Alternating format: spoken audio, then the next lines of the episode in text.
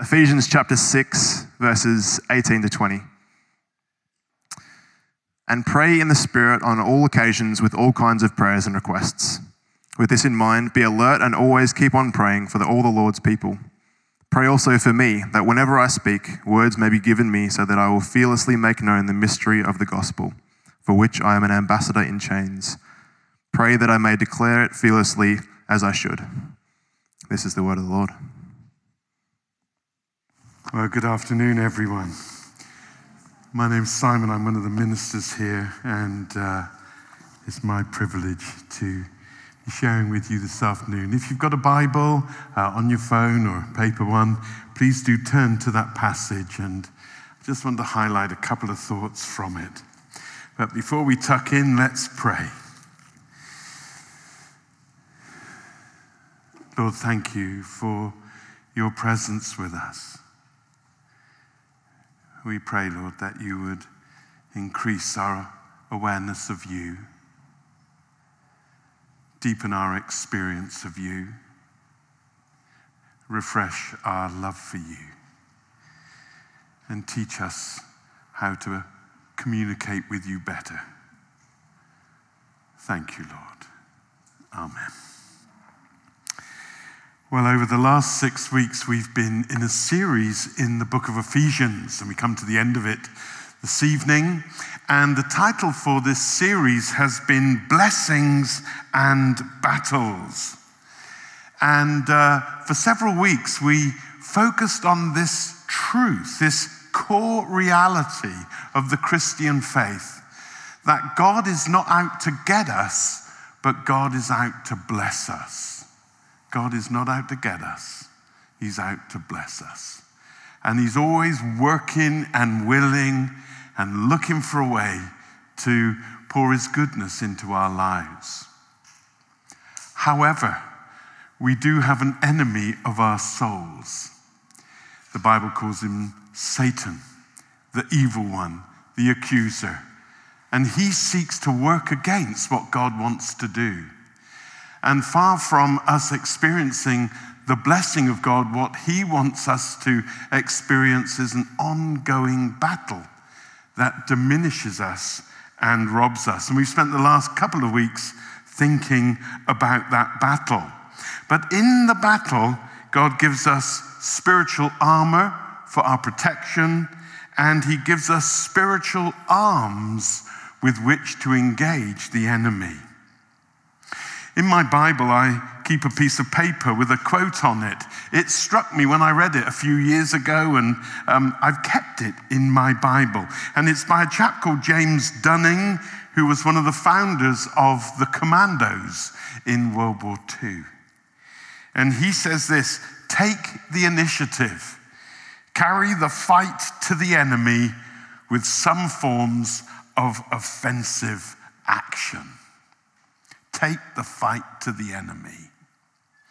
And Paul here, towards the end of Ephesians chapter 6, having detailed the nature and character of the battle, the spiritual battle that we find ourselves in, and having listed some of the armor for our protection, he then gives us two, as it were, armaments so we can take the fight to the enemy. The first of these, verse 17, and we looked at this last week, is the sword of the Spirit. Not just for defensive, but for offensive action. This is God's word to us. The church believes it's the Holy Bible, it is the scriptures. And the heart of that is the gospel and the revelation of Jesus Christ and salvation by belief and trust in Him. The sword of the Spirit. And the second means for uh, weapon, means for standing, resisting, and then advancing in this warfare is prayer. And again, verse 18, he talks about prayer in the Spirit. The sword of the Spirit and prayer in the Spirit. And here we see that the Holy Spirit joins us and works with us and participates with us in this battle. He hadn't abandoned us, He's right there on our side. And through prayer and through sharing the word, the good news of Jesus, The Spirit not simply holds back the enemy, but advances into his territory and seeks to rescue people for God through Jesus and bring blessing into their life. I'm going to make a couple of points, if I may. And the first is this from our passage that we pray because we may. We pray because we may. Four times in one sentence, verse 18, Paul mentions the word prayer. He says, Pray in the Spirit on all occasions. Pray all kinds of prayers. Keep on praying and pray also for me. Now, one of the most committed prayers that I know is my best chum, Mark Davies.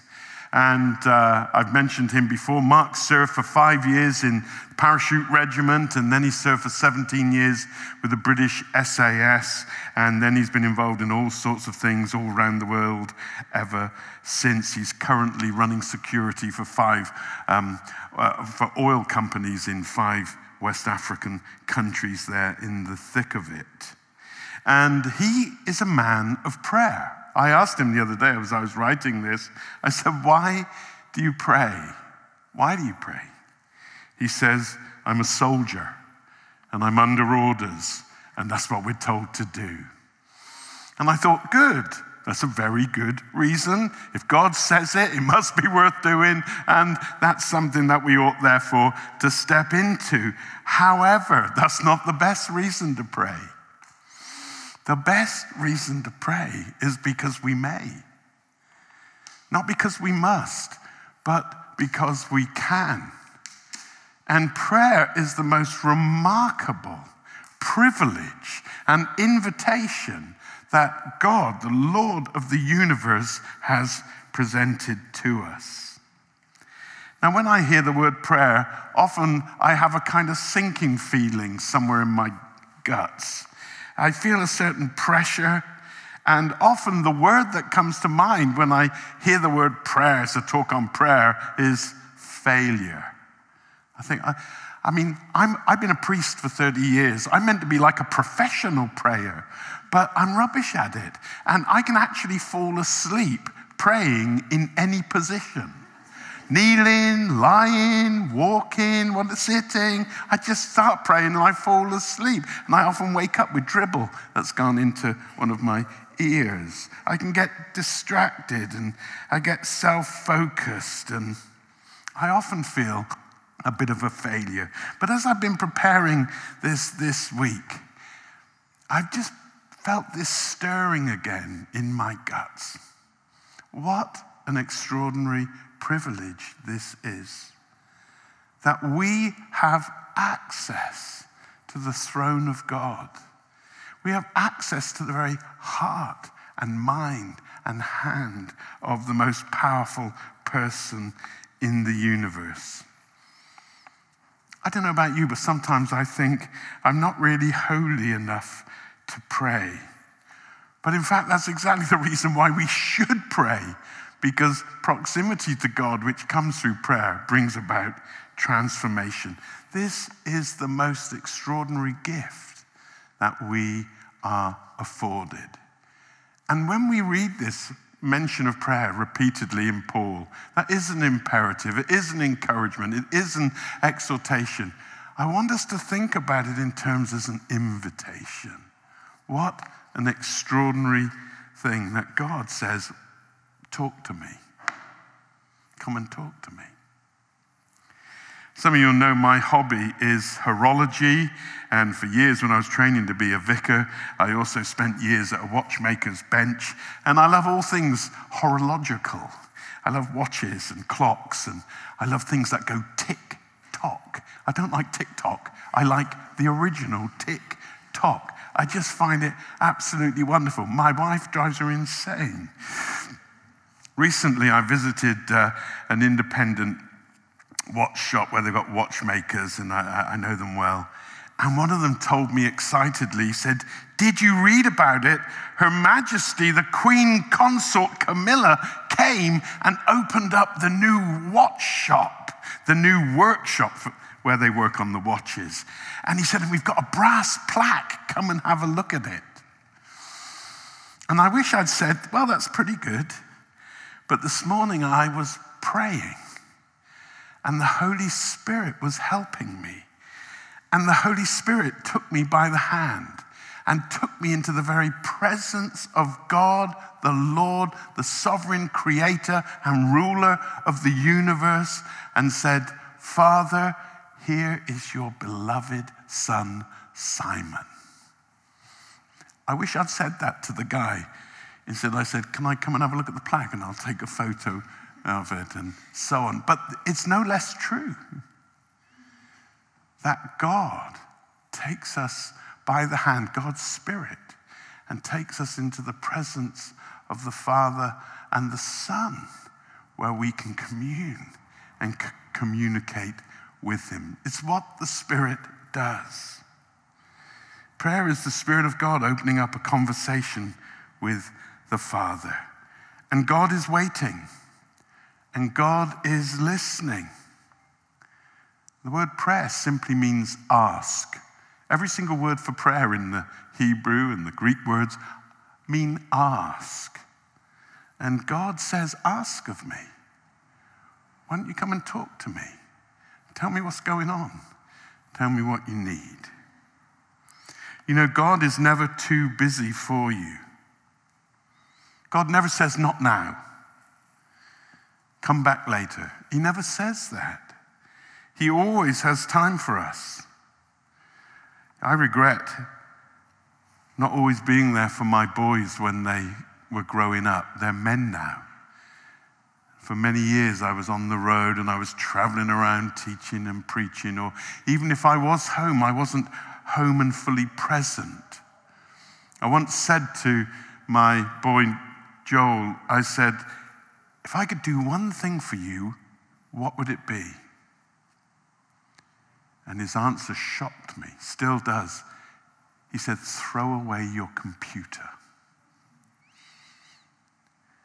Even though I was present, I was absent. Even though I was in the room, I was not there with him. I wonder how many times I said to my boy, Not now. I'm busy, son. But God never says to us, Not now. I'm busy. God puts down what he's doing and turns towards us. In fact, he's so remarkable. He's omnipotent and omniscient, and he can keep things spinning. But he's attentive and he's available to us. And through faith in Jesus, when we pray, the Holy Spirit brings us into his throne room. And the Father says, Hello, son. Hello, daughter. What do you want to talk about? I think we need to reframe our understanding of prayer. We don't pray because we must, we pray because we may. And then, secondly, we pray whatever, whenever, and wherever. Paul says in verse 18, pray on all occasions, with all kinds of asks, always for all the Lord's people. Four times he says prayer in a different way pray, pray, pray, pray. And four times he says all, all, all, all, all. Paul uses participles, those words that have kind of ongoing motion to them. We are to keep on praying, praying on all occasions. You know, I've often come across folk who say, Well, I, I, I, do pray now and again. If I go past a church and it's open, sometimes I go in and light a candle. Have you ever heard that? And I think, Well, that's good to go in a church and light a candle and perhaps say a prayer.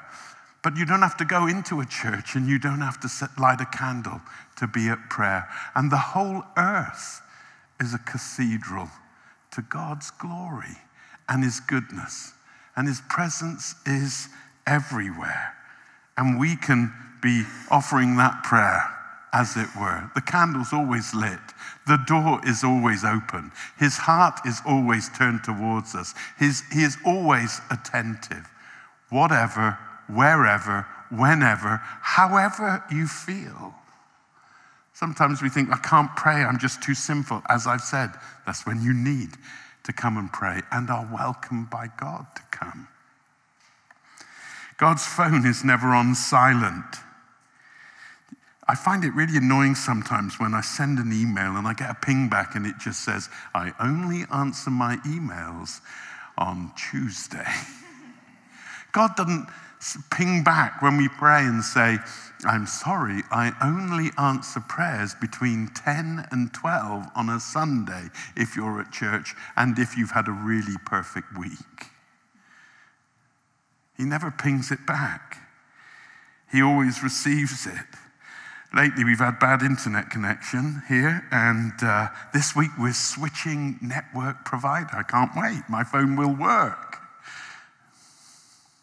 More work will be coming in. By the Spirit, it's always like 5G with God. It's always four full bars.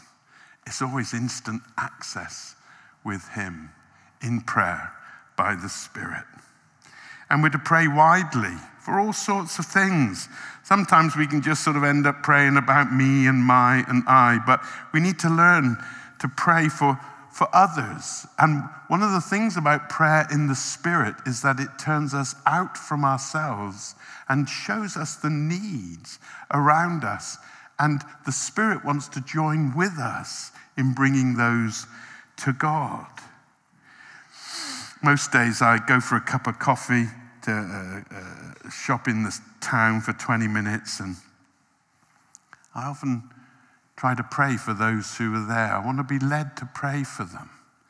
Whether it's a student who seems to be stressed working at their laptop, or a mother with her infant and she looks exhausted and she's been up all night trying to feed the child, or the aggressive businessman as he's demanding to the barista or the lonely lady who's looking at her memories in a coffee cup and so on. We're to pray widely. Anytime, any place, anywhere, anything. Prayer is not a mindfulness exercise. Prayer is not meditation. I've already said prayer is asking.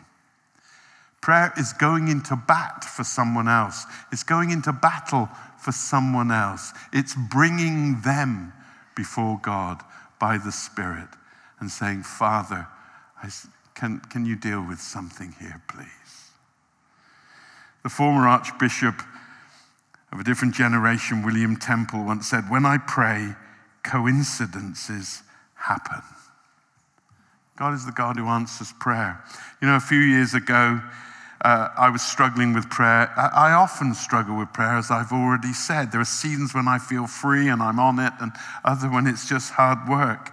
Uh, but prayer had become rather mechanical and professional, and it was more of a must than a may. And so I went back to basics, and I went and bought an orange book, a little orange book. And uh, I, I, divided up each page, and um, I wrote on the one hand, you know, prayer requests, and I wrote the time and the day and what it was in shorthand. And then I prayed and I'd keep praying through these, these things that the Lord put on my heart. I'd say, Lord, show me who I should pray for, what I should pray for. And then I'd write it down. And then over the weeks and over the months, I would write in when the prayer was answered. It was remarkable. I don't want to exaggerate, but about 80% of those things were answered within a short period of time. People who I never even knew I'd feel led to pray for. And remarkably, I mean, one of them, who's now a friend, uh, wrote to me yesterday from Germany. I was just, I didn't know them, but I saw them in a coffee shop and I began to pray for them every day. And then they approached me and a friendship developed in the orange book. And then I mentioned it once, and people would come up to me and say, Could I be in your orange book? Anyway, COVID came and the orange book was put aside, but I have now bought a new one. I've gone purple, Episcopal.